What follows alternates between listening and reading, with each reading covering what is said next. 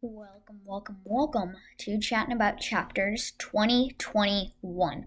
That is right, everyone. Second year of podcasting on the Chatting About Chapters channel. So today I'm going to kick it off with one of my favorite authors, Stuart Gibbs. Stuart Gibbs has written lots of series books. He wrote the Fun Jungle series, the Spy School series, the Moonbase Alpha series, and more. Today I'm going to be reviewing one Fun Jungle book and two Spy School books. So, the Fun Jungle book, I'm going to start with it. It's called Tyrannosaurus Wrecks. This is his newest Fun Jungle book. It is the sixth book in the series. And um, these books are very good for me because they are perfect lengths. And the Fun Jungle series is a mystery series. I love this series and how the characters develop throughout the books and change. So, Tyrannosaurus Wrecks. I'm going to read the description inside of the book. So, the description Teddy Fitzroy faces his most impossible mystery yet, with a victim that's 65 million years old. Teddy is all set for a campout at his friend Sage's ranch until Sage gets terrible news. The skull of a rare dinosaur that was being excavated on his property has mysteriously vanished overnight. Even though it weighed 500 pounds, it's a crime so impossible the police think it's a hoax. So Teddy reluctantly agrees to help crack the case. Meanwhile, Teddy's old foes, the Barksdale twins, have gotten into trouble with an illegally purchased anaconda, and Teddy's girlfriend, Summer, wants to find out who's behind the local trade in black market reptiles.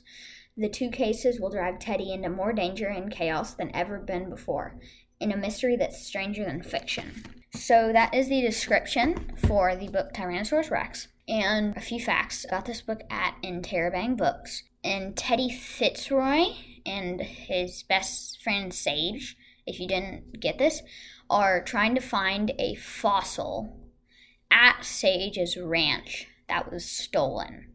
Solve the mystery of the missing fossil, and Teddy's girlfriend and him, they have to solve a mystery about a black market reptile scandal going on at a neighboring and warring zoo.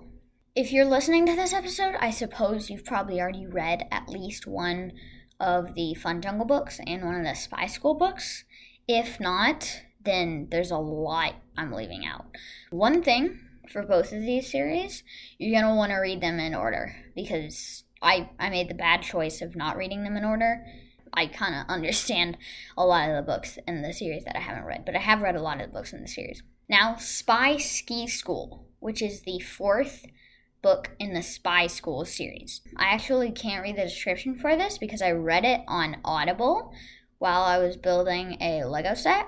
So I'm going to read some bullet points of the book.